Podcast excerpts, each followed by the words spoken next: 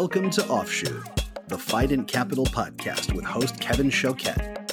Offshoot is a curiosity driven conversation that features a wide range of real estate and business professionals. In each episode, we unpack the knowledge, vantage point, and domain expertise of our guests. Then we move beyond the facts and figures and dive into the personal habits and mindset which allow them to be high performers in their respective field. This podcast's objective is simple supporting entrepreneurs, fostering relationships, and uncovering meaningful conversations that positively impact business.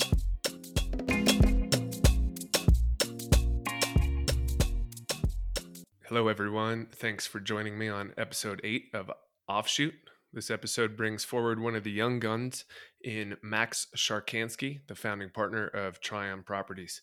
Trion's value add investor that's done a gangbusters job of growing since around 2006. They own 2,500 units. They've done 700 million dollars of business. They have 600 investors in their stable and are well on track to pick up a total of 10,000 units. They've also just expanded from the West Coast into the Southeast, and uh, Max is really impressive individual when it comes to what he's done coming out of commercial brokerage and then becoming a principal on a value add investment platform in the conversation. I think you'll hear some really nice nuggets from him. Uh, some of them come across as simple because we've heard them so much, but if you really listen, you'll get the the wisdom in it. One being own real estate for the long term. Period. I mean, he kind of says this in passing, but it, it probably can't be overstated. Uh, two, you make money on the buy. We all know that, but uh, it's the truth.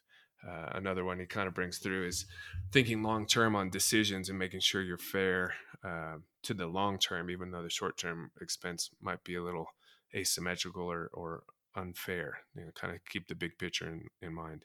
Anyway, Max uh, and I have a great conversation. I hope you enjoy it. Thank you. Hello, everyone. Thank you for listening into my conversation with Max Sharkansky, the co founder of Trion Properties. Max is a longtime acquaintance of mine who I met over a dozen years ago through one of his legal advisors, Tim Alt. Since that time, he and his partner, Mitch Paskover, have simply crushed it. Max oversees all aspects of the business, from acquisition to disposition and property management to capital raises from lender and equity partners, as well as the creation of their own discretionary funds. Since founding Trion in 2006, as a principal, Max has been involved in over $700,000 of $700 million, excuse me, of multifamily business and captured average IRR returns in excess of 30%. Trion is a value add investor that works on to find mismanaged or even distressed properties in the market that have favorable long term growth trends. Their historic focus has been on the West Coast, though that's recently changed to include the Southeast, as Max has moved his wife and two boys from Los Angeles to Miami to capture that space. And as if that wasn't enough, Max is also a partner of Continental Partners, one of the leading mortgage banking platforms in the country, which perhaps not surprisingly has a particular strength in multifamily finance, though they also operate in industrial, office, retail, and hospitality. So, not only is Max an operator, but he's someone who knows the brokerage ecosystem and how to navigate it, which I suspect has a material impact on Trion's success. Prior to co founding Trion Properties and from 2002 to 2006, Max was a top ranking commercial real estate broker at Marcus and Millichap in Los Angeles. He also graduated from Loyola Marymount University in 2001, where he earned a bachelor's in uh, business administration with a focus in finance. To me, Max is one of those guys that can get people asking things like, man, what am I doing wrong with my life? This guy's killing it. So, Max, uh, while I'd also like to know some of what I might be doing wrong with my life, let me start with hello and welcome to the show. Hi, Kevin. Uh, thank you for having me on. It's great to be here. Yeah, I really appreciate you taking the time. Uh, to get us started, could you just tell me and the audience a bit about yourself and Trion Properties?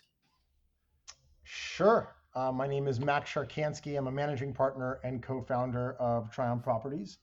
Uh, born and raised in LA. Uh, as Kevin mentioned earlier, I just moved to Miami to launch and build an office here to cover the Southeast, uh, similar to the way that LA covers the Western states. We're in Colorado and California and Oregon and have looked at some other states uh, Denver West.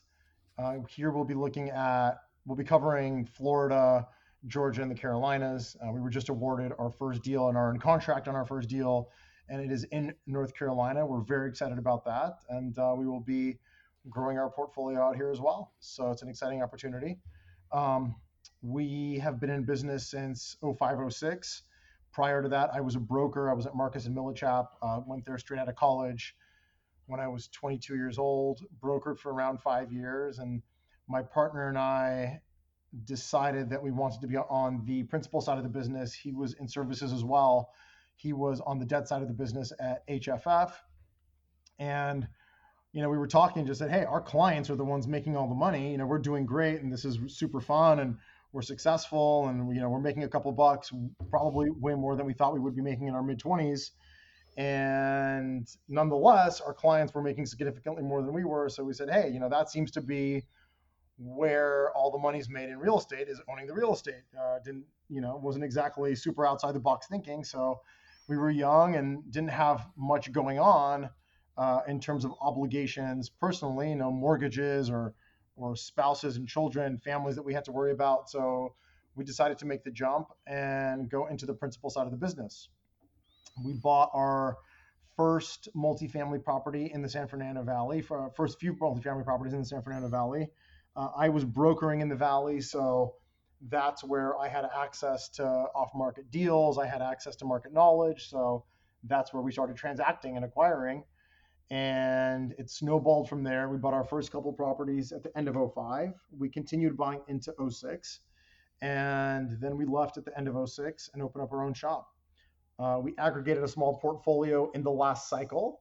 And then as things started to change nationally in the economy, uh, we did see the writing on the wall and we decided to sell uh, so we sold everything. Uh, we sold almost everything in 2008 prior to the crash. Uh, and you know, it's not like we, we had a crystal ball, but things started to change. Uh, the subprime lenders started to go under. Uh, rents in our portfolio started to, to, dip after, you know, seven, eight, nine years of growth.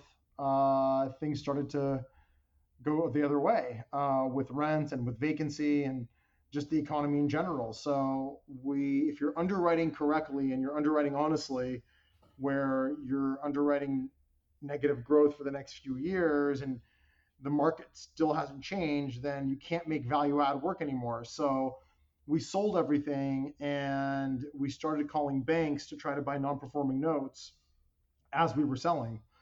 Uh, it took us a while for our first closing. We didn't buy our first few notes until 2009 because asset managers during that time who had been originators who originated a lot of these loans, they weren't really willing to sell at much of a discount. Uh, we were calling on construction loans, which is where you saw the first defaults in 2008. And they said, oh, you know, we're not going to sell you that for 65 cents on the dollar. That's insulting. We'll sell it to you for 97 cents on the dollar. And our position was, you're crazy you guys aren't seeing what's happening yet. Uh, so the bid ask spread was just massive. You could drive a truck through it and you couldn't make anything work. You couldn't transact. But in 2009, once everything had really collapsed, is when banks, lenders, servicers started to come to the table and we were able to uh, consummate some deals. And we bought our first few notes in 2009. And again, from there, it snowballed. And in 2009, 10, 11, 12, during that entire period, we did not buy a single deal from a human being or a private organization. Everything was just banks, servicers, uh, you know, auction, the auction.com types. Even though we didn't buy anything from auction.com, we did buy everything during that period in that capacity, buying it from a lender.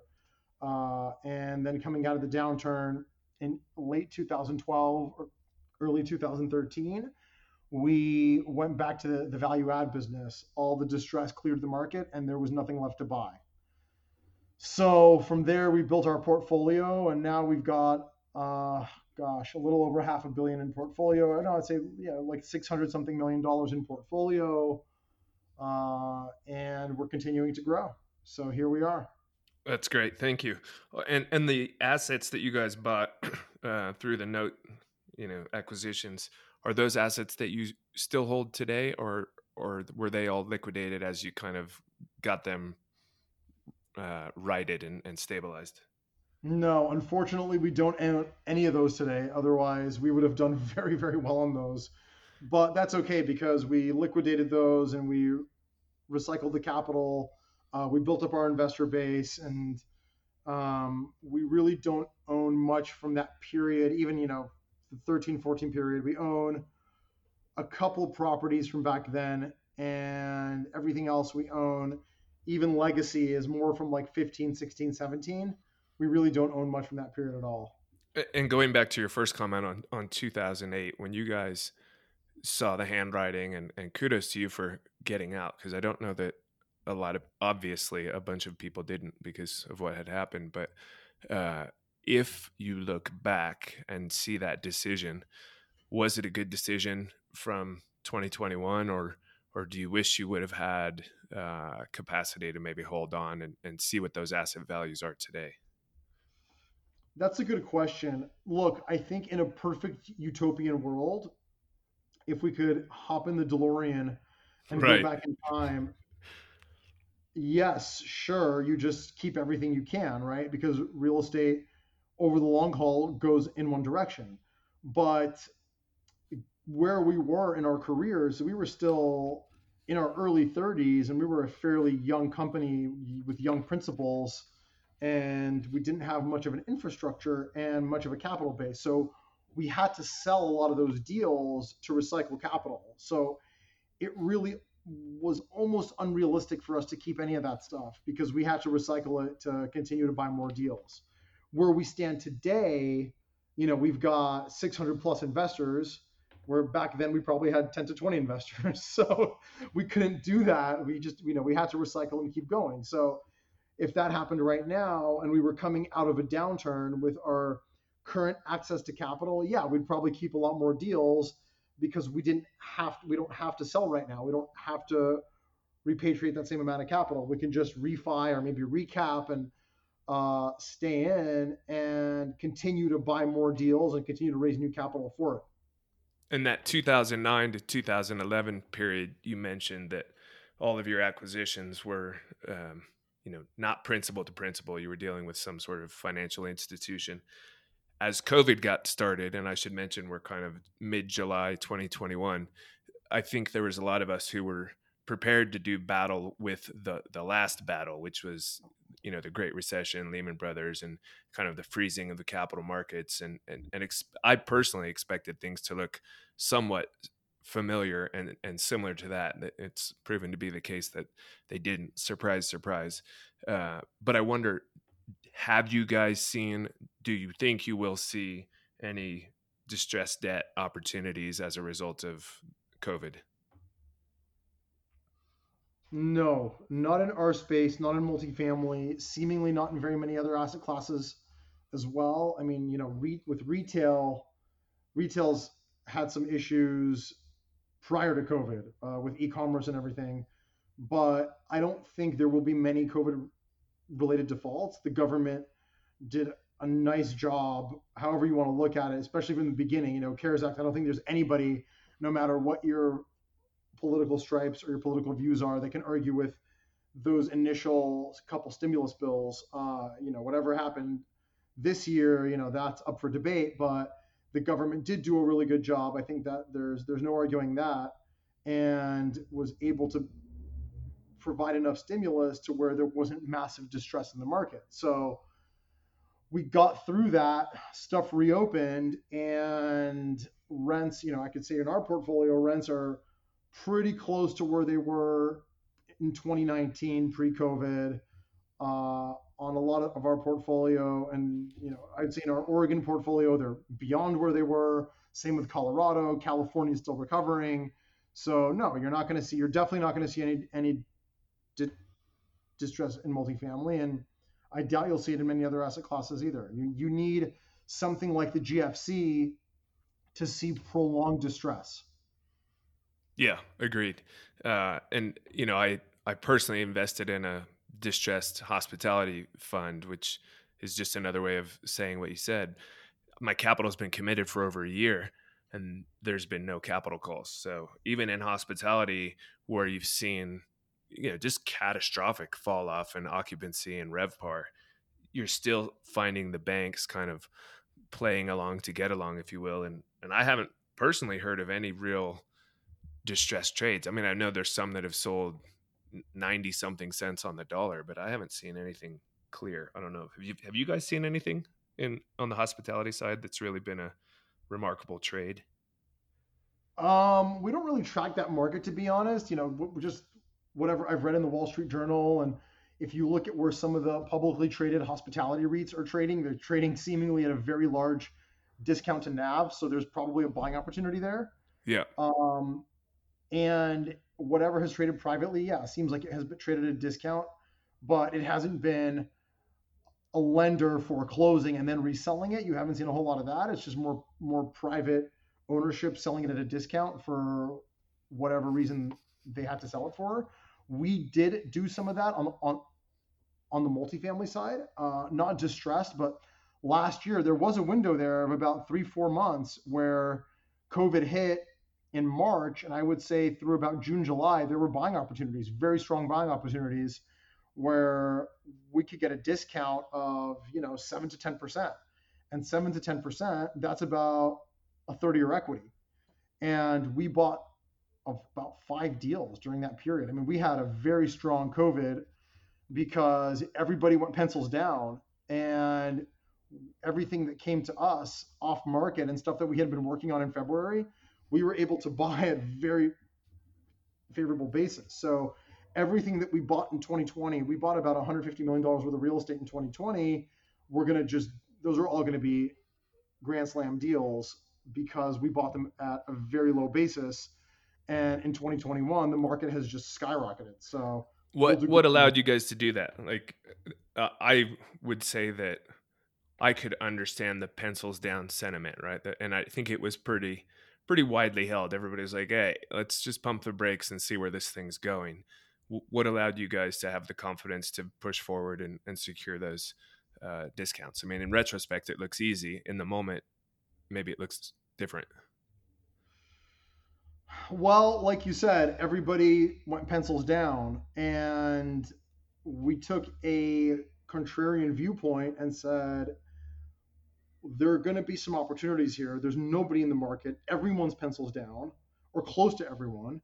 Uh, we sent out an email to all of our investors. Would you be interested in continuing to buy if we could find some Grand Slam opportunities, what we feel could be Grand Slam opportunities over the long haul? And we got a lot of responses saying, yes, we'll buy. We sent out like a SurveyMonkey poll to all of our investors. And I think 80, 85% said they would continue to invest and we took advantage of that and you know we just underwrote some opportunities very conservatively assuming huge bad debt declining rents expanded cap rates and we were still able to make it work so we, we ran some sensitivity analyses assuming all those things and the deal still worked uh, so we can we stayed in we said look this is this is a pandemic this isn't a financial crisis this isn't a house of cards like the gfc this in theory should be temporary. Like, how long can this really last? So, seemingly, we were correct, and we bought some deals from some people that really got, you know, they were concerned and they want to free up their own liquidity. So, we were on the receiving end of those transactions, and they'll do fantastic.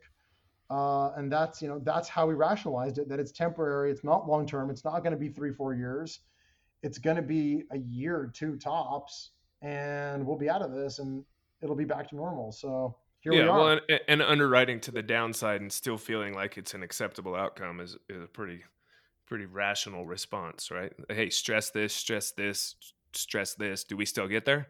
Yeah. Okay, let's buy it. That's great. Congrats. Yeah. Hey, kudos to RLPs from fifty thousand dollar check writers to eight million dollar check writers who said, "Yeah, you know, you guys are onto something here, so let's keep buying." Yeah. And they're going to do very, very well. They'll, I don't think anything we bought last year will be lower than a 20 IRR, possibly not lower than, than a 30 because we bought them so well. Yeah, that's great. So what's happening in your business now? What are you guys seeing? Where, where are you seeing challenge? Oh, there's so much liquidity in the marketplace. Um, it's so competitive. We're right now trying to expand in the southeast, where everybody wants to expand in the southeast, right? So it's extremely competitive. You still get a little bit more yield than you do in the western states, which is nice, but it's very, very competitive. Um, I think you're seeing a lot of institutional capital flow out of office and retail into multifamily. I mean, I think if you look at Blackstone, Blackstone back in the, their, you know, 01 to 08 heyday, they bought, oh, I shouldn't call it their heyday. That's always kind of their heyday, but back in those days, they were like 30 to 50% allocated to office, and now they're sub 10%. So I think you're seeing that across the board with a lot of institutions, and that's creating a lot of competition. Uh, even down where we're buying, you know, the 30 to 20 to 50 million dollar range, we're competing against a lot of those institutions that are buying that. People just don't want to be buying office and retail as much as they were before. Even your classic office retail operators, and I know a lot of those names, I'm not going to mention them, but they're now investing in multifamily, and that's making it very competitive.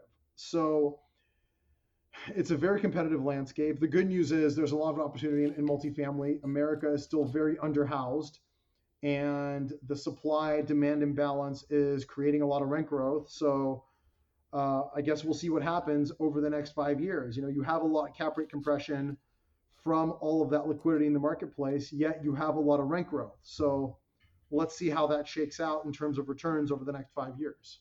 Hmm.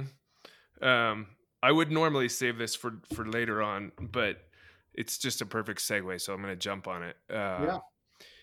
You know, on my LinkedIn, the other. So I'll, first, I'll back up and, and credit Willy Walker with his Wednesday, uh, in his sort of webinars. He had um, Peter Linneman on. I think it was just last Wednesday, and I, I really like listening to Peter. They went through. Yep some of their assessments, macroeconomic assessments, and it had me go onto the Fed.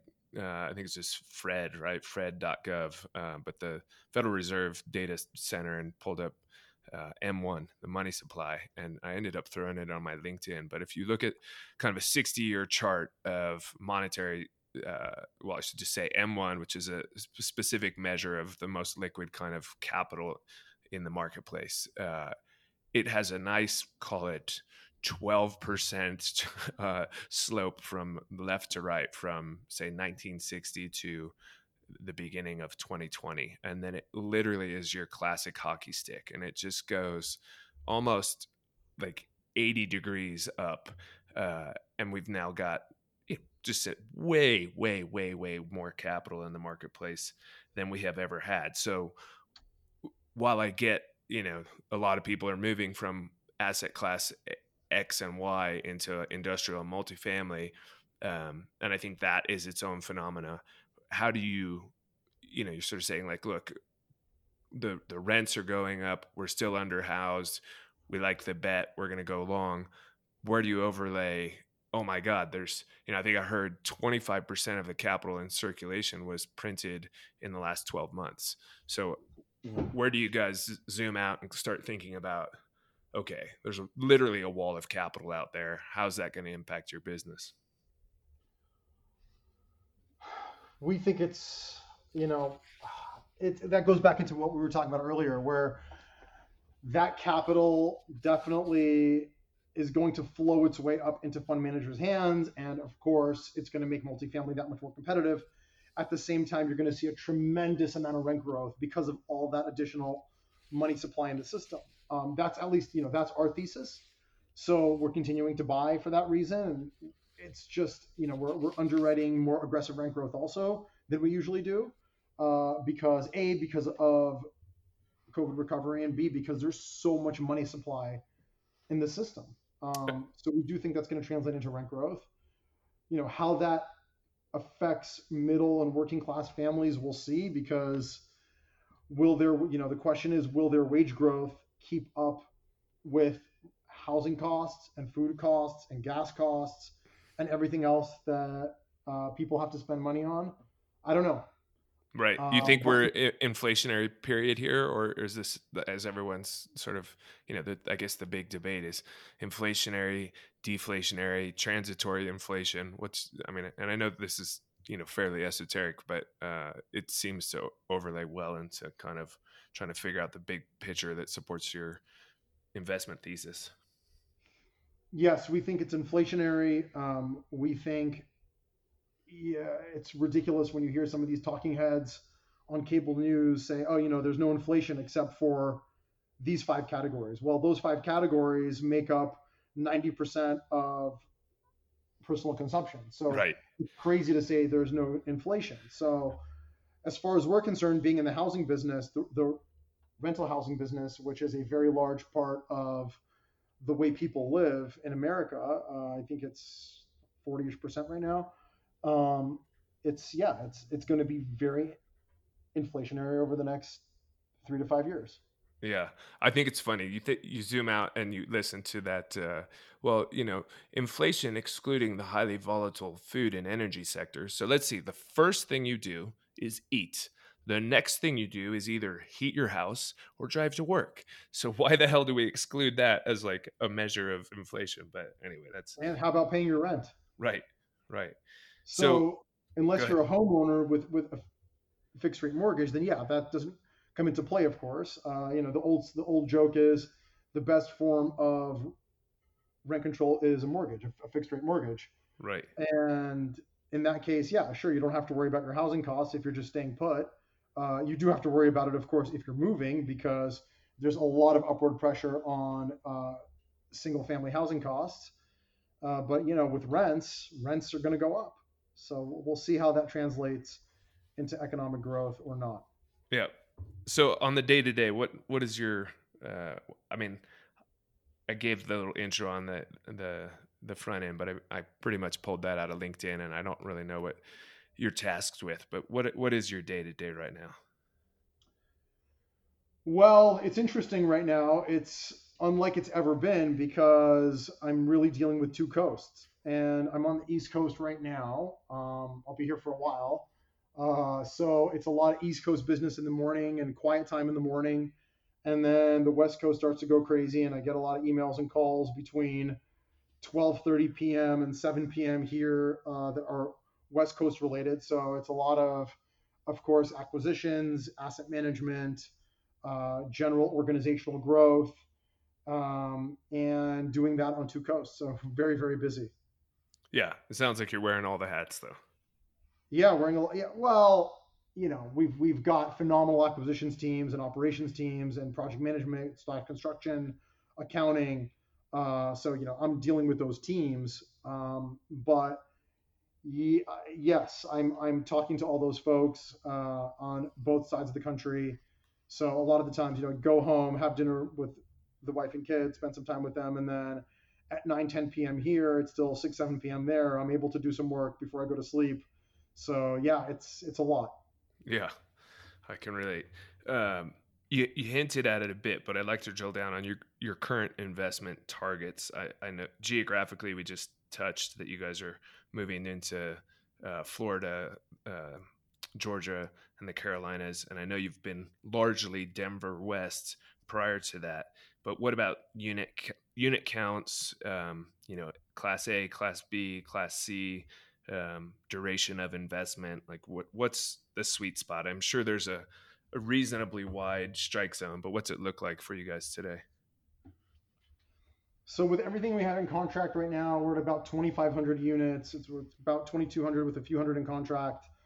Um, we've bought a few thousand more than that. Uh, we are looking to scale, you know, to 10,000 plus. Uh, we are, as I touched on geographically, we are in California, NorCal, SoCal. We just build really in SoCal, NorCal. We're primarily in the East Bay and Sacramento doing value add. We're in Portland, Oregon. Um, also doing value add in Colorado.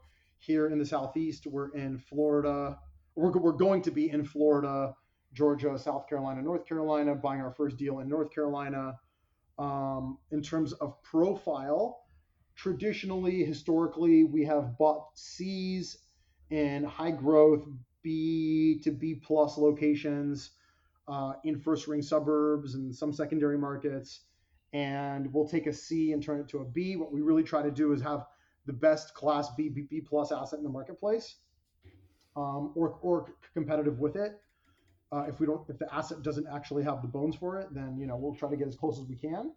And That's what we're doing here too. Here, you know, we'll probably be buying some stuff that's a little bit newer because that's just the nature of the beast here. They did a really good job here in the southeast constructing new multifamily properties uh, post 95, which you don't see as much in the West Coast. Uh, so, you know, like right now, what we're buying in North Carolina was built 02 to 06, which here would be considered Class B, which will value add to like a Class B plus A minus. Uh, where I, I would say Class A here is probably five years or younger. Okay, got it. And how do you guys typically finance your deals from sort of acquisition and then on the downstream? Are you just doing bank debt? Are you doing debt fund bridge debt? Are you doing the agencies and then pulling supplementals later? What's that side of the business look for you? The answer is yes. Yes, whichever all, makes sense. All, all, of the above. All of yeah. the above. We are, as so just as a few examples on this deal that we're in contract on, it's an assumption. You're seeing a lot of assumptions out there. There are a lot of people who last year took advantage of the markets and put a lot of very cheap fixed rate debt on stuff. But now uh, that the market has really taken off, they're selling, and you've got a lot of properties floating around out there with nine to 10 month old debt, not nine to 12 month old debt, and they want to sell. So we're putting preferred equity subordinate to that. Um, and that'll get us, it, it's low leverage preferred equity. It's still to about 70% of the total stack. Uh, you know, we don't like to overlever our properties because that's one of the ways, probably the sole way to get in trouble. Uh, so we don't overlever. You know, we like to keep stuff financed at around 70% of the stack. Um, sometimes we'll go a little higher. Sometimes, oftentimes we'll go a little bit lower. But uh, that's you know we want to be in that in that general zip code. Um, other stuff that we've bought this you know over the last year, we did a lot of agency debt on acquisitions. We think the window on that may have closed because now cap rates are so low where it's difficult to finance with agencies. So we're looking if you know if a property is free and clear of debt, we're looking at a lot of debt funds, uh, a lot of bank non-recourse bridge debt. So that's probably where we're going to be in the next year, and then we'll use agencies for the takeout. Uh, yeah. Definitely not supplementals. You know, even if we do finance with agency on the acquisition, we usually use floating rate debt. We don't finance with fixed rate debt unless it's a very special circumstance, which we did one last year. We got amazing 2.7% debt, fixed for seven years, uh, but uh, opens up to yield maintenance after year five. And why do you guys typically go float? Just for the open prepay? Flexibility, correct. Yeah. Have you guys ever used HUD or considered HUD? We have not. We've considered it. We've got a quote on one property and we wound up not using it. We just we're not long-term fixed rate guys. It, it rarely makes sense for us. We are doing a recap right now on 12 properties in our portfolio. We've got that out to market, so we may look at some fixed rate debt there, but we'll see. So let's let's zoom out to the one of the sound bits I threw out at the beginning. Uh, your average IRR to investors over seven hundred million dollars of acquisitions is above a 30%. I mean, a 30 IRR is an opportunistic return. So I think if we were to say you guys are among the best, it, it would be an understatement. C- certainly, you know, when you think like institutional investment, people are always like, well, what quartile are you performing? Uh, it's almost certain that you guys are top quartile, if not top decile. So, um, you know, what in your view does it does it take to to do that. I mean, it really is. I don't I don't know that there's a lot of groups that are able to say that in value add multifamily investment.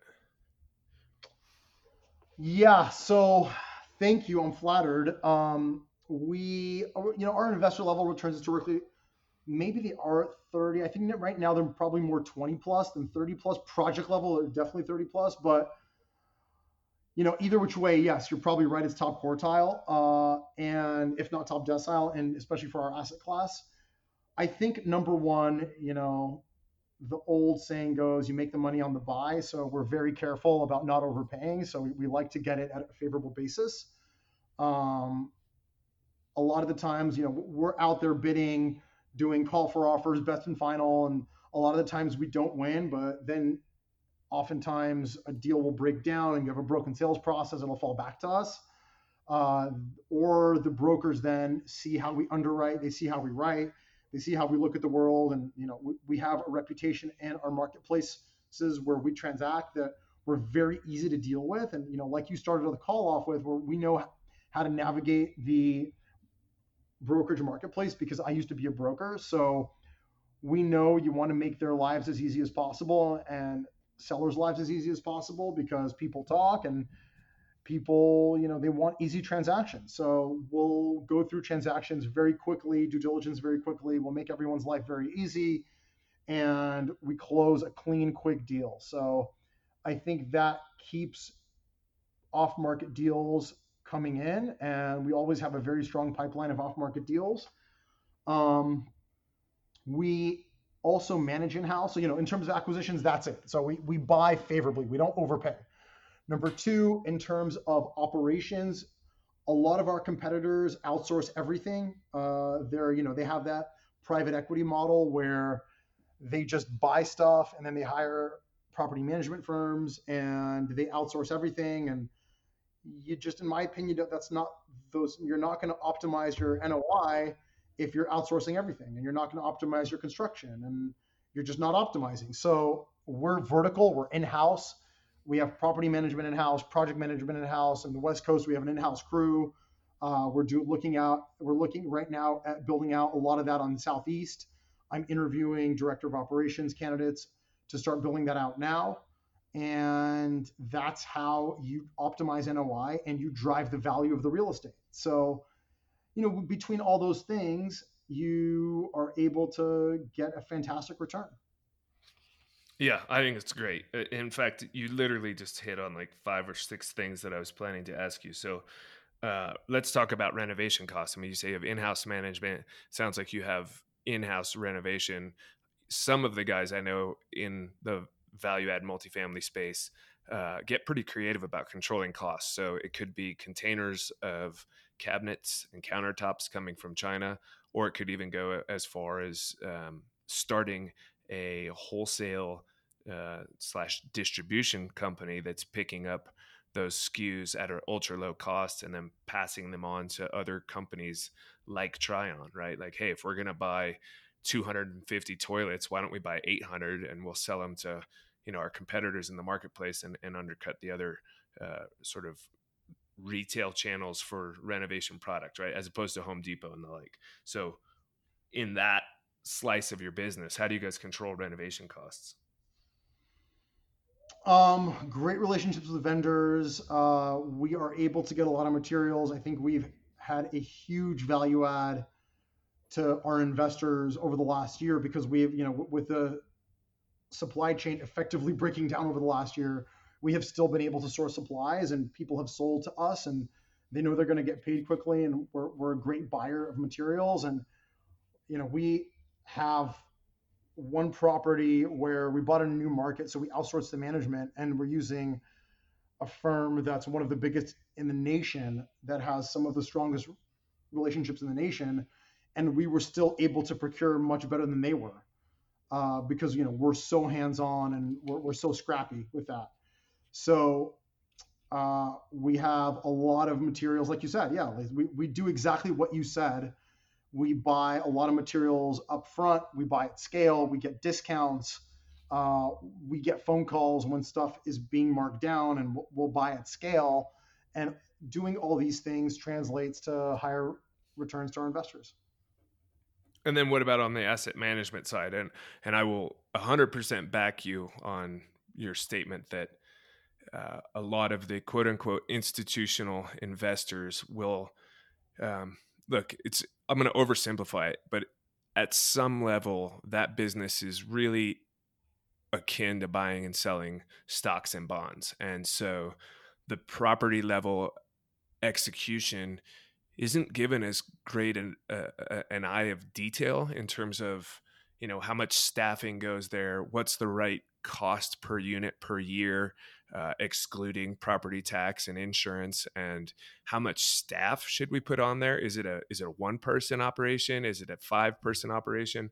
I see the small property managers who are you know really servicing the middle market guys pointing out that Greystar and their competitors are going to put five bodies on a job and just overstaff it so that the management company doesn't have to do much and pass all that staffing through to the owners. Where the small companies are like look we're not putting anybody on there full time we're just going to manage it from the central office. We'll keep your costs down. Anyway my point is there's a lot of slippage between gross revenue and NOI in the area of operating expenses. Now there are obviously a huge portion of those are uncontrollables um, but what's your guys view in terms of you know why you brought it in house, how you control costs, you know, that whole channel. It's just that. I mean, it just the whole when we bought our first property, we used third party management. It was not good. We had a horrible experience. They don't, you know, it's just stuff you hear where, you know, like, yeah, you're just not getting that first class treatment. Uh, you probably do a better job managing yourself. And I, I don't want to dog the industry. There are some fantastic fee managers out there uh, like I mentioned earlier on the call, we've outsourced a little bit in Colorado, and we we have one management company that is just spectacular. Uh, I would act as, a reference for them. They're amazing. They've got true institutional experience, and by that I mean REIT experience, where they actually operated the real estate, and they just do an amazing, amazing job. Um, and some of them and others don't. So we had that experience where we had a bad experience, and we said, hey, let's just do this ourselves. And it also kind of seemed like a head scratcher to us where our industry, unlike most other industries in America, why are people outsourcing operations? It really, you know, it just seemed logical that you would do it better if you do it in house. So that was our thesis from the beginning, and I think that thesis that thesis proved correct. Uh, so yeah, here we are. You know, we have a fantastic operation, a fantastic infrastructure. Uh, we've got great people, and we uh, do a great job for our investors with those properties. Uh, I'm going to go a little bit deep here because I think the audience here can can bear it, and I, am certain that you've got the uh, sort of technical aptitude. Other income, right? So when we're underwriting deals, uh, there's always a question of like what ratio of EGI or gross rents uh, is an appropriate ratio to be capturing in other income, and whether we're talking about RUBS or pet rent, application fees, admin fees, month to month fees, late fees, bounce checks. So there's a there's a long menu of ways you can kind of uh, monetize in excess of the monthly rent. Um, I guess one, are you guys active in that part of monetizing an asset? Um, and then two, what do you think is a, a reasonable underwrite um, in terms of a percentage? it's all over the board, man. I wish I could give you an answer, but especially now where you've had a lot of states that have had moratoriums on late fees. Uh, Colorado, I think, just changed their whole law on late fees. They made it permanent where you can't charge a late fee before a certain day of the month. Uh, rubs, again, that's, you know, every state has their own regs on rubs. In North Carolina, it's illegal. You have to submeter uh, on water, but you're allowed to bill back certain other utilities. Um, late fees, we'll see what happens over the next few months with that in several different states. Um, I think for anybody buying right now, uh, whether you're buying a 10 unit building or a 500 unit property, a good practice is to look at 2019 financials because 2020 is going to have very oddball, or as say T12, right? Right now, if you're looking at T12 financials, it's going to be odd because of COVID. So most of the stuff we're looking at has very low other income. We looked at one property not too long ago that had very high other income because there were a lot of lease break fees because people were leaving the property and paying lease break fees. So other income was higher than historical. So we asked the seller and the broker to send us 2019 and 2018 financials, and it turned out that we were correct that they were higher than they should have been uh, because people were just leaving that market. So you really got to look at it on a market level. Um, I would say for the most part, kind of portfolio wide, we're probably 60 bucks other income, 60 bucks a unit per month, not including rubs. Okay. Yeah. And look, the reason I ask, like you said, uh, going back to some of the 2020 acquisitions, you might have saved seven or ten percent on the on the asset price, which is significant, right? But hmm. going into an underperforming or or more probably appropriately mismanaged asset, you might find other income is effectively zero, and you know there's an opportunity to go in there and just bring a different ethos and operating standard to the relationship between the landlord and the tenant. Um, and if you have six or eight percent more revenue, you can put in a pro forma.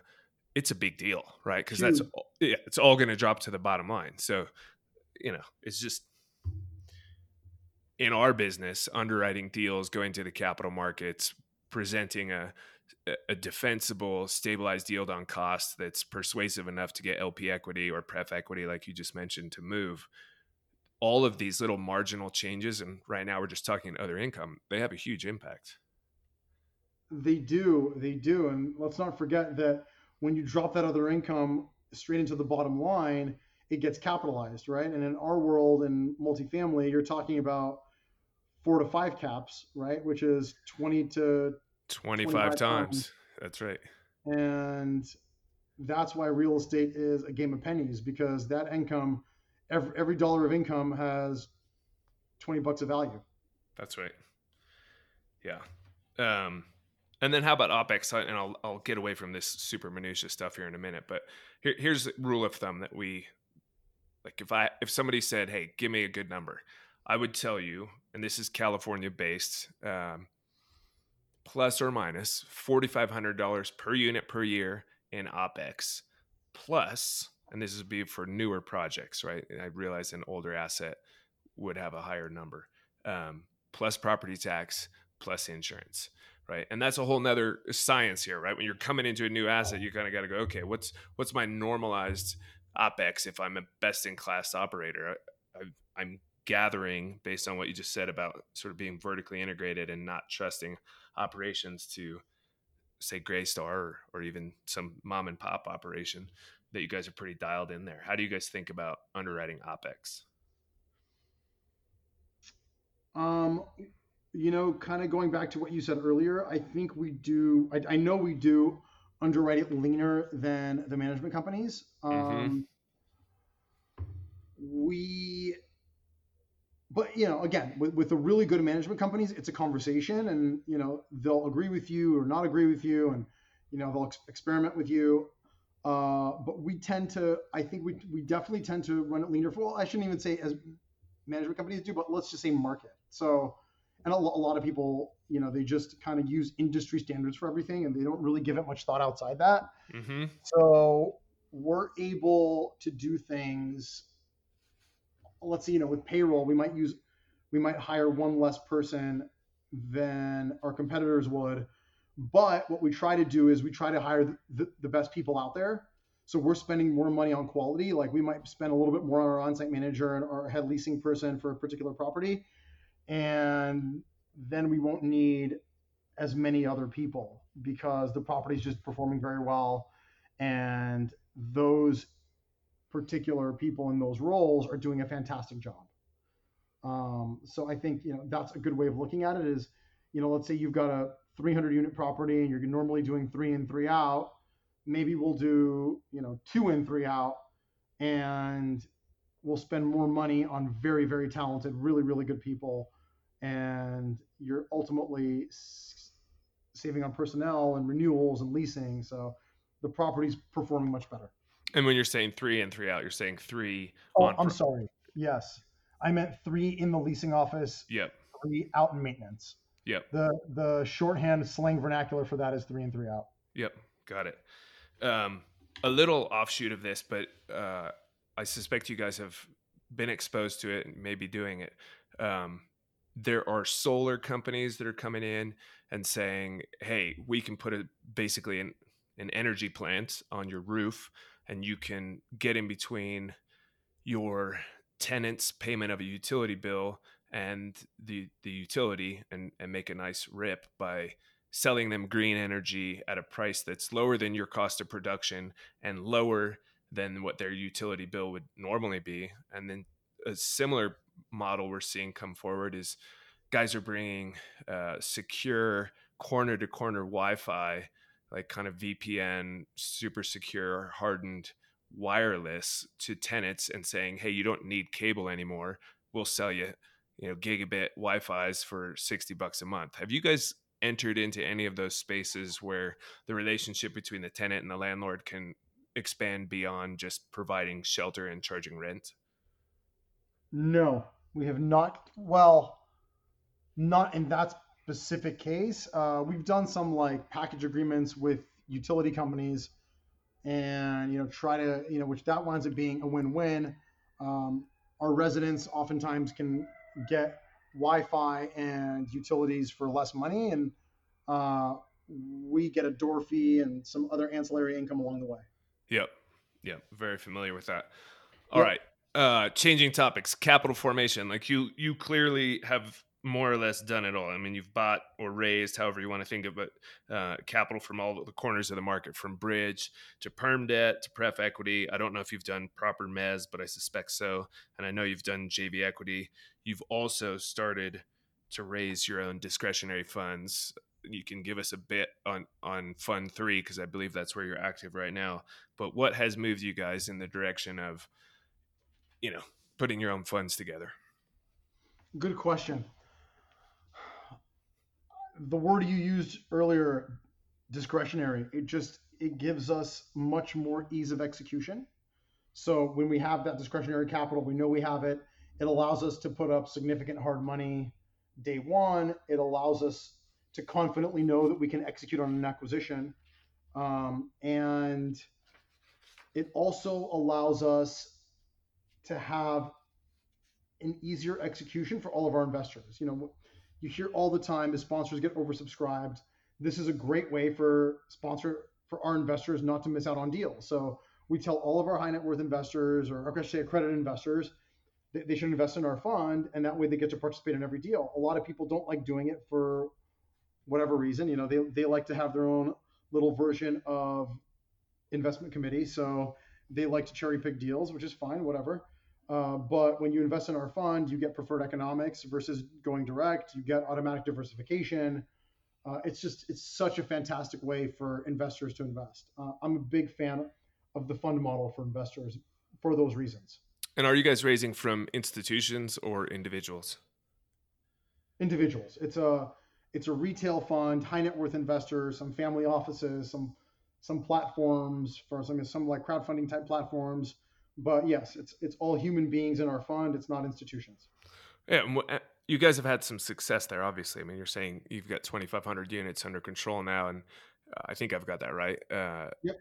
And and targeting for 10,000. Um, how, how have you been successful? Because aggregating capital, especially if you will, I'll say onesie twosie, right? But just getting out, starting with three investors to 30 to 100. Now you're saying, I think you mentioned 600. How have you guys managed that?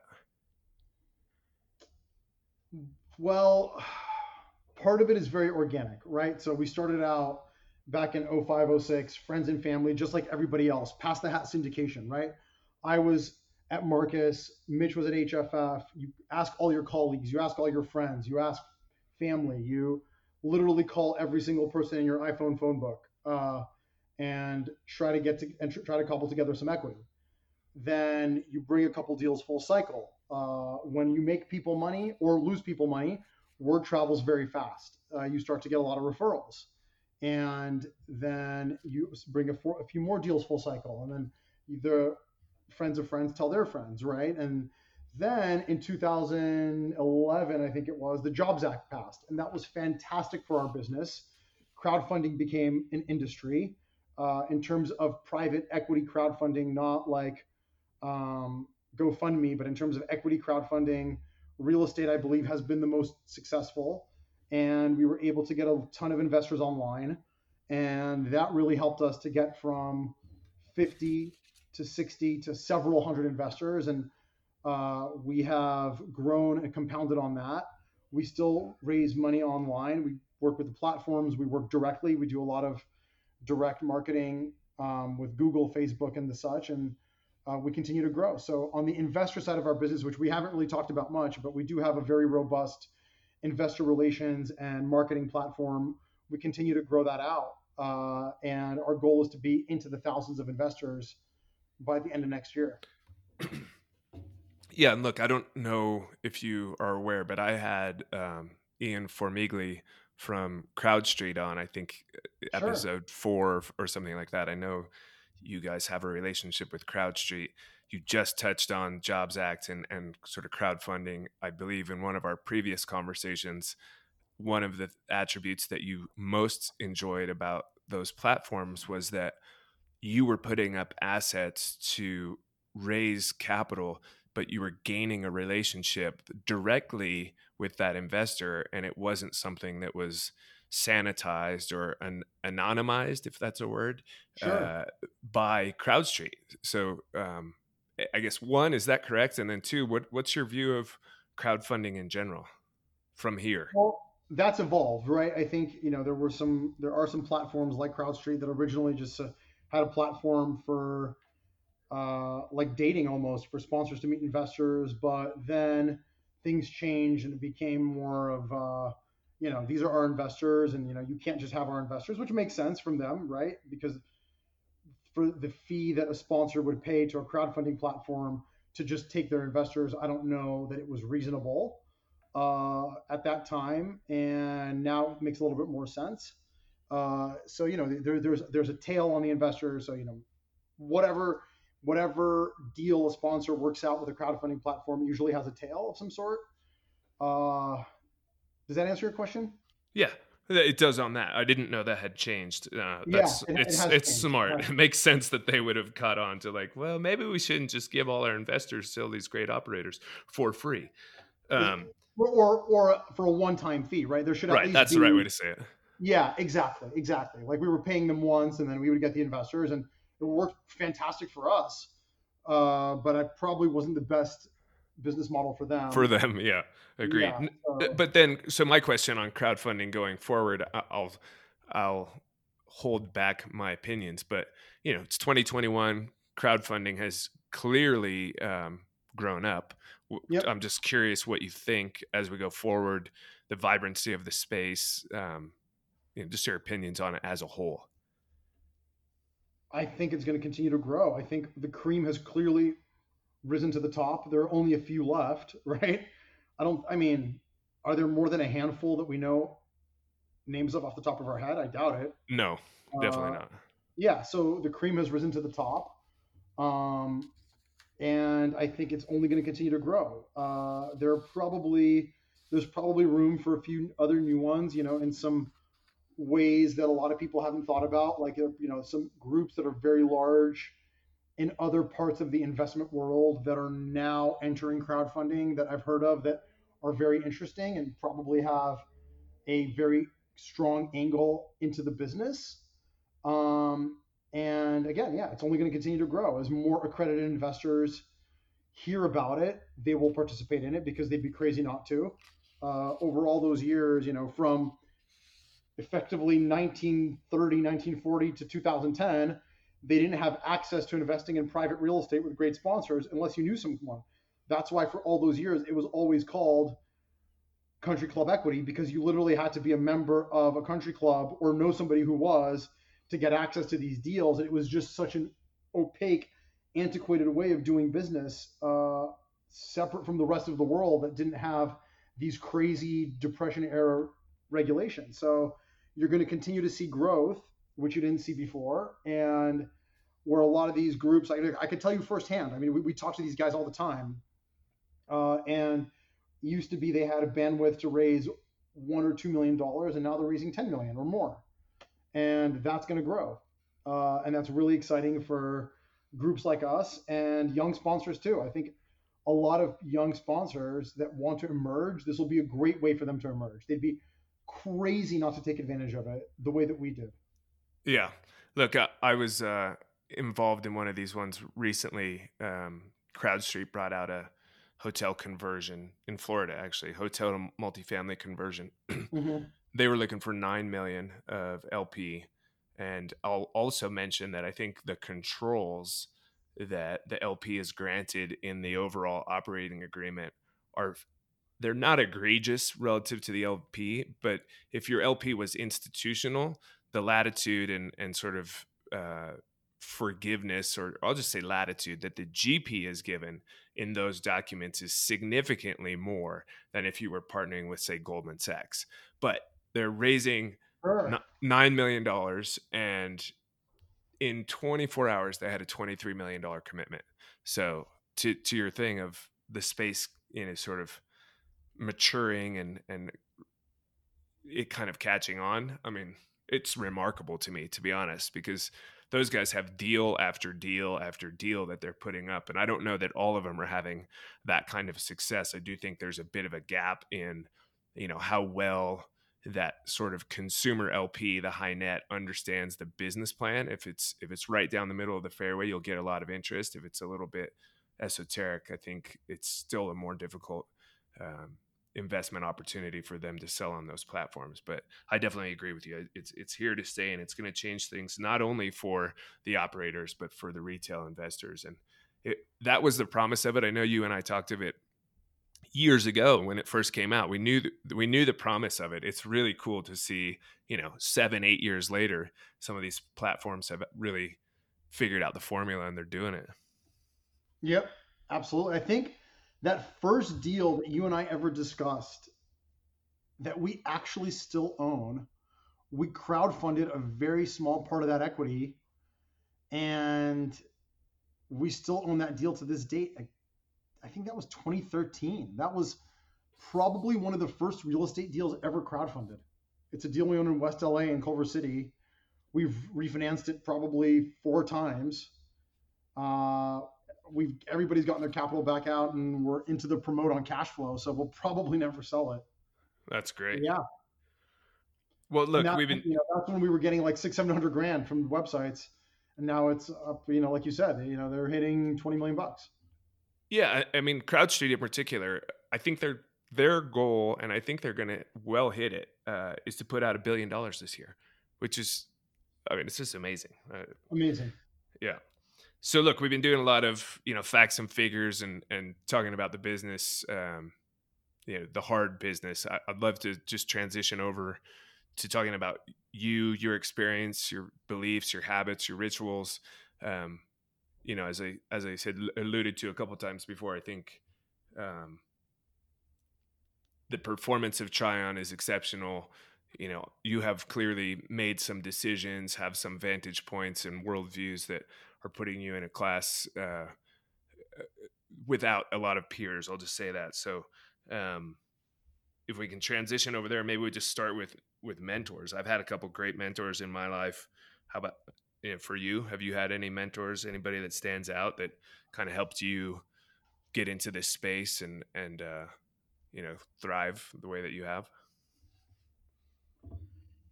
Yeah, I think first of all, any young people out there listening to this podcast definitely find a strong mentor. Uh, there's a lot of data out there. You know, if you just want to look at the data on people who have had mentors versus not, you just your career will do so much better. It'll be so much smoother. You have more of a path. Uh, it's just so much more focused and it's much more pleasurable also to go to day to day. You know, when you have that guidance early in your career. Um, and yeah, I've had mentors. I had mentors when I was super young in the brokerage business. That's that's Marcus's model actually. You know, they they hire very young people and they give them strong mentors internally and mentor them along the way. And um, I had fantastic mentors there. And then coming out of that, getting into the principal side of the business, you just yeah, you know, you you kind of do it breakfast, lunch, and dinner almost. You know, as you're talking to investors, you're doing it with mentors too, like other sponsors who have been doing it for many, many years and decades, and you know, they tell you what's been behind their success and their failures and mistakes and things they wish they would have done differently and things that they did very, very well. And uh, it's something that you've got to be constantly doing breakfast, lunch, and dinner. Yeah, agreed. Um, you have a team uh, and I'm you know apologies if these feel like they're bouncing around a bit, but you guys have built a good sized team. I, I should ask, how big is the team? You know, sort of out in the field managing the assets versus in office and and sort of investor relations, asset management, pro- project management. What's that all look like now? Um, the operations team is both, right? It's it's corporate level and boots on the ground. So corporate level in LA, we have a handful of people. We're hiring one here now in Miami. Um, we'll see who that person will be, but we've got some fantastic candidates. And may I add, they're not just from the southeast. People do really want to come here from all over the country. Uh, and we are, there are some really really strong people uh, that we're looking at. Then we've got a construction crew that's been with us forever uh, in on the West Coast. That's probably that fluctuates kind of like 10, you know 10 to 18 people, and then of course on-site managers, uh, community directors, maintenance people, probably about another 40 to 60 people there. Okay. So so a good sized team. Yeah, and good sized team. People who have listened to this uh, podcast a bit are going to recognize this question, but I was at a MIT educational thing, and one of the founders of Fitbit was there, uh, and somebody asked him like, "Well, you know, aren't you concerned about competing technologies?" And his answer was, "I'm not. Con- I'm not concerned about any technology. What keeps me up at night is competing teams." Um, meaning it's it's not the widget it's the people behind it and mm-hmm. and you got you guys have gone and, and built a team of call it plus or minus 50 people. So your view of teams you've alluded to some of it already and paying up getting exceptional talent but outside of that what how do you how do you uh, see the team impacting your success Trion's success? You said it. You got to pay up. You got to get great talent. Uh, I once heard the expression, if you pay peanuts, you get monkeys. So I hadn't heard that. if you want to, you know, there's a range out there, no matter what position you're hiring for, there's a range out there. If you want to be at the bottom end of that range or below that range, you're going to get bottom of the barrel talent. And if you're at the upper end of that range or outside of the upper end of that range, you're going to get top level talent. And it's that simple. Uh, as you're talking to headhunters, we do, we do use headhunters we do some hiring directly, we do some hiring through headhunters. It really depends on the position, but just look at the talent. Look look at the feedback. Look at the talent. When you say, you know, for example, if a position is 100 to 125 and you're paying 125 to 130, look at the talent, and it's going to be a big disparity. And I would highly recommend paying a little more because it's going to have an exponential result on your business, whether you're Fitbit or you're just operating apartment buildings uh, you're going to see a huge result. Acquaintance of mine, uh, Mark Moses, was a, a, Orange County residential mortgage uh, operator, a big platform. One of the ones that I'm pretty sure imploded when all the others did in the Great Recession. His one mantra over and over and over: hire the smartest people in the world. Hire the smartest people in the world. So, uh, yeah, we look, we've we've you know uh, as any business, you improve on your processes, right? We've improved on our acquisition processes and operational processes. We've also improved our HR and hiring processes. And we use cognitive assessments and personality assessments. And we do a lot more research and a lot more digging on every individual than we did before versus you know you interview somebody it's all you just interview somebody it's almost a personality test and in terms of meaning meaning how you like their personality in an interview so there's you're just heavily biased on how outgoing someone is and you're hiring based on that. But now we do a lot more data. We do testing on Excel, testing and accounting for hiring an accountant, Excel if it's an analyst, cognitive assessments. And I'm happy to share a lot of that with you offline or online, but you want to hire the best people. Otherwise you're screwed. Uh, I'm blanking right now on the, the, no, Ray Dalio, uh, principles, his book, right. And he goes into, uh, into great detail on how much battery uh, the, the battery of tests that they'll put into their potential employees to figure out who they are and what they are and how they communicate and how that is going to interface with the rest of the team and it, it it's almost to the point where if you're not using those tools you're really just kind of gambling because you can pull so much risk out. I agree with you. In an interview, no matter how skilled you are at it, personally, it feels like 50 50. You'll get it right half the time.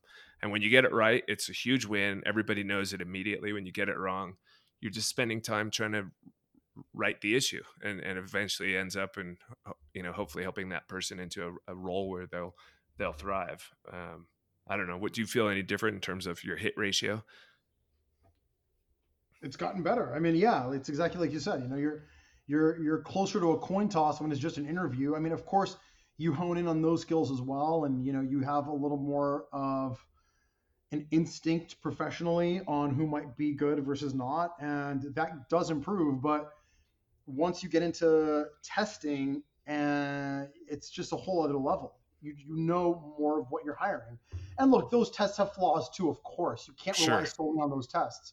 But when you look at the whole picture, like you're just you're going to get a much better team when you drill down more on every single part of that process. Yep. Uh, so, look, as far as your personal growth, I mean, just in the years I've known you, it's very clear you've traveled a, a good distance. What kind of avenues do you have to continue growing or, or sharpening the saw, as Covey would say? Coaches, therapists, coursework, reading, conference attendance? Like, where do you go to level up your skills, and and whether that's a hard skill or self awareness and and uh, sort of personal improvement? That's a great question. Um, I've never done executive coaching, like proper paid for executive coaching. It's more of what we discussed earlier with mentorship, you know, going out with people that just are further ahead of us career wise ahead of me career wise. Um, I guess that's something maybe long term I would look at. You know, I, I, have explored it to be honest, but haven't actually clicked by now. Um, I do a lot of reading. You know, you mentioned Ray Dalio. I've read some books on, you know, HR, like what we've discussed. I think a great book. There's a lot of great books out there on hiring and teams. Uh, read a great one earlier this year by Stanley McChrystal General Stanley McChrystal, uh, Team of Teams. Team of was, Teams, yeah. Team of Teams. That was recommended to me by a friend of mine that has a huge global organization with thousands of employees. And obviously he's operating at a whole other level.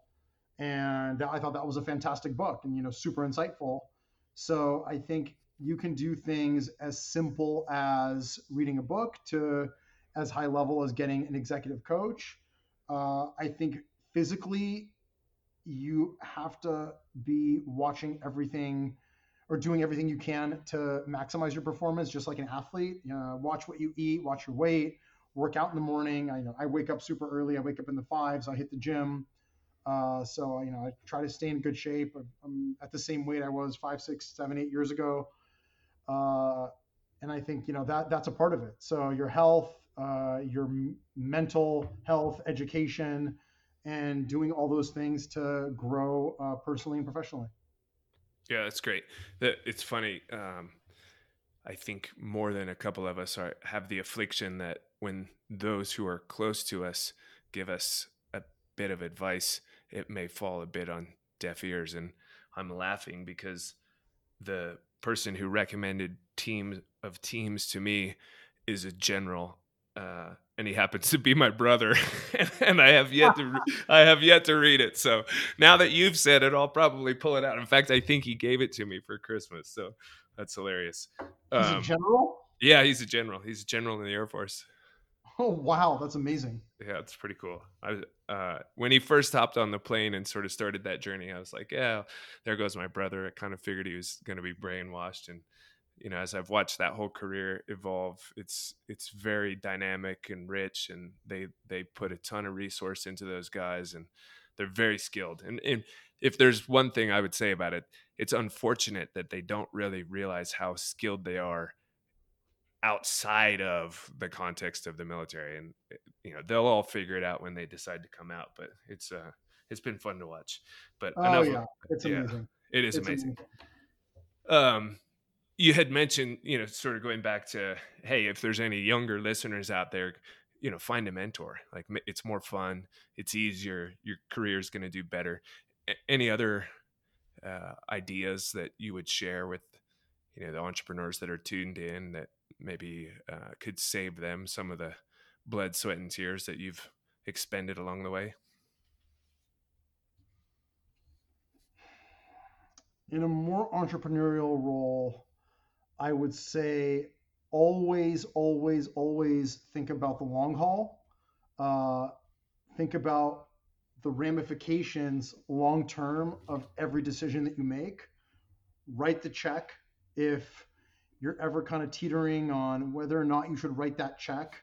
Uh, always err on the side, meaning meaning err on the side of being more fair to somebody across the table from you uh, you know, if you're in a negotiation with someone um, on something, whether it's an investor or a vendor, and you know you want to preserve that long-term relationship, don't nickel and dime them, and you know, kind of like what we are discussing with employees. That I think works in the entire ecosystem. Um, write that do, check. Do you have an example of that? It sounds like you may have lived through that once or twice.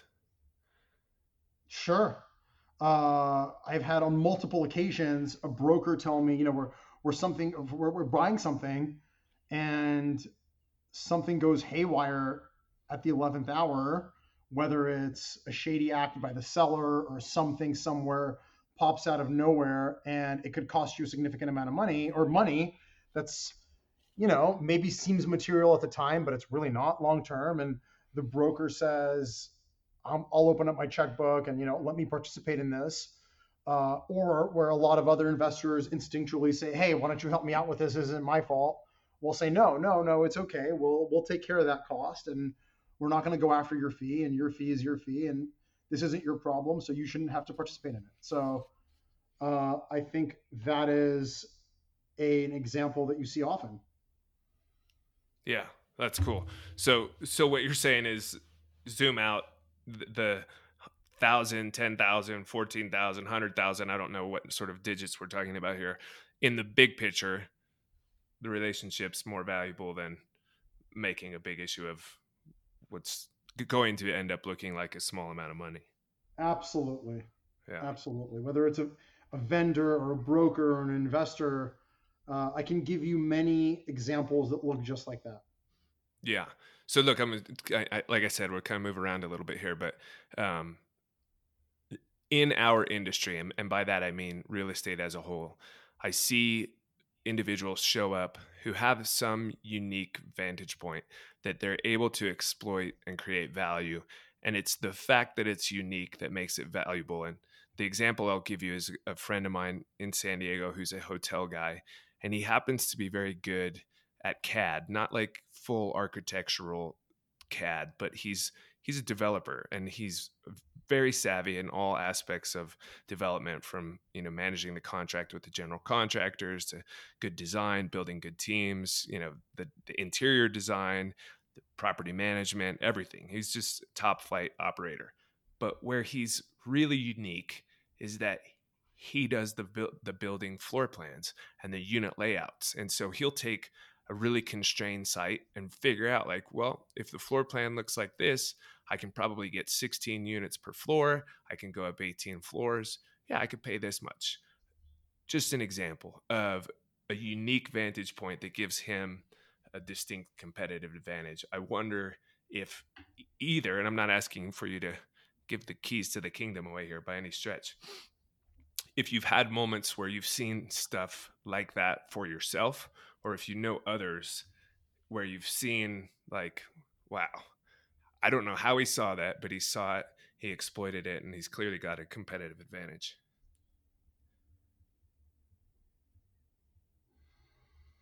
Well i would say i can give you a couple of examples. Um, i think that last year when everybody went pencils down and things the world was upside down and we were out there in the marketplace buying uh, we had a couple of lenders outside of just agencies that we had done a lot of business with and have done great business with and they're relationship lenders and our relationship with those lenders um, was strong extremely extremely strong and they continue to lend to us even through COVID, where a lot of lend- most banks were pencils down through all of last year, and mm-hmm. we had banks who lent to us uh, during April, May, June of last year. I Well, not really April because we weren't closing it in April, but uh, you know, May, June, July, August of last year, we were getting bank loans in addition to agency loans. And that gave us, you know, we discussed that internally, like, hey guys, do you realize this is a competitive advantage? That a lot of our competitors, especially in the middle market space, they can't get debt other than agencies. So because we had such strong relationships with our banks, and again, we don't nickel and dime them on and grind them on pricing on coupons by a few basis points and origination fees, and we do right by them. And they did right by us when the time came, and uh, we had a very strong competitive advantage. Um, in terms of outside organizations, I would say organizations that do have a sterling reputation, uh, you know, kind of like what we talked about when you make people's lives easier and you they know that you're very very strong and you have the ability to close when it comes time to transact that is a very strong competitive advantage.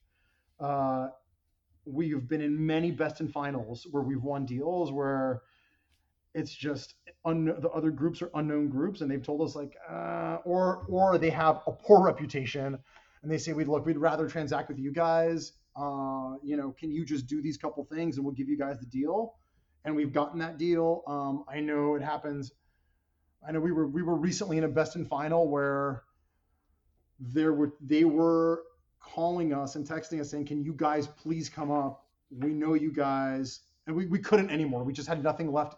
We didn't have any gas left in the tank. We couldn't come up anymore in price. We were multiple rounds into a best in final. We said, we're, we're done. We just have nothing left. And they said to us, the seller would very much like to transact with you guys because they know you guys. And the seller was even texting us directly and saying, hey, you know, you guys are the best buyer. Can you come up? Uh, otherwise, we have a fiduciary to our investors. We have to go with these significantly higher price. We had we had no gas left in the tank. So, getting having such a strong reputation um, allows you last look at deals and other stuff like that. Yeah, that's great. That's really good. Um, a couple little rapid fire questions here. These might be kind of fun. Uh, and then we could start to wrap it up. I appreciate you taking all the time to be in the conversation for for me and, and everybody who might be listening. Um, what's the smallest habit you have that makes the biggest difference? You might have already touched on it, but I'll ask. Health. Yeah. You can't possibly. I thought you were going to say that too.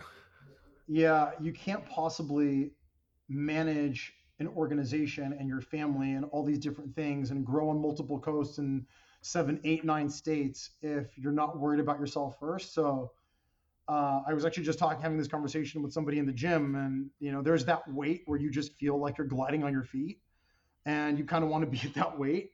As crazy as that sounds, it makes a difference. It makes a huge difference. You get through your day so much more effectively, and you don't have that sloggy feeling after lunch, and you're just you're humming and you're firing on all cylinders and it's physical, it's mental, and that's the biggest difference for me. I'm in a group, like an executive group that meets every month, and uh, within say the last five years, I've started becoming one of these unfortunately middle-aged guys who wears lycra on a bicycle.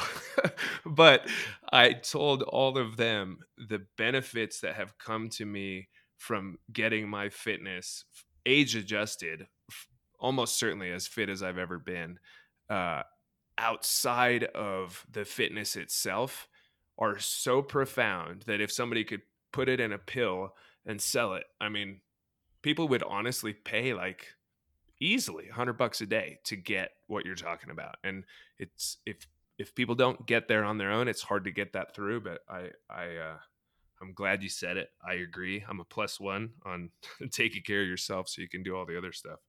Yep. I also I stopped eating meat years ago. Uh, I'm a pescatarian. I only eat fish, vegetables, all that stuff, and that's also a huge difference. So it's not just being in the gym and exercising; it's what you put in your body, and that has made a huge difference. What about dairy, butter, things like that? I do. I do limited, but I do do it. Um, and look, I eat out a lot too. You know, you're going out business lunches, business dinners. Right. People cook with dairy, so that's very difficult to avoid when you're eating out a lot. But I do a lot less of it. um, and I do do a lot of eggs as my animal pro- as an animal protein. Yeah, fair enough. Um, and then what's the the most common mistake that you see successful people making?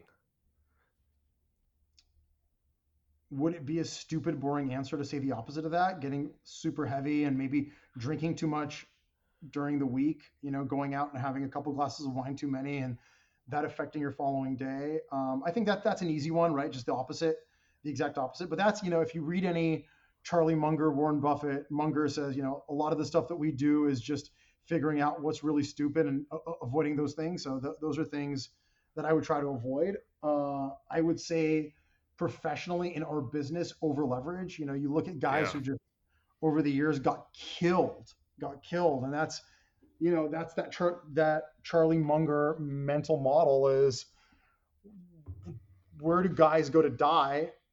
Uh, just don't go there. And I think over leveraging has been probably the number one way to die in this business is going to these, you know, 90% loans, 85% loans, and doing crazy things to financially engineer a return when if you know especially in our specific asset class multifamily if you have low to moderate leverage you will never ever ever get hurt. You might underperform on your return if there's a macro recession but you're not going to get wiped out.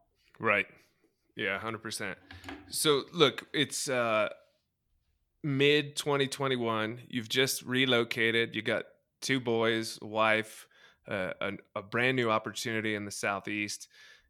Obviously that's some of what's on the horizon but zooming out more where where are you guys headed? What's Trion and, and max sharkansky you know next three to five years?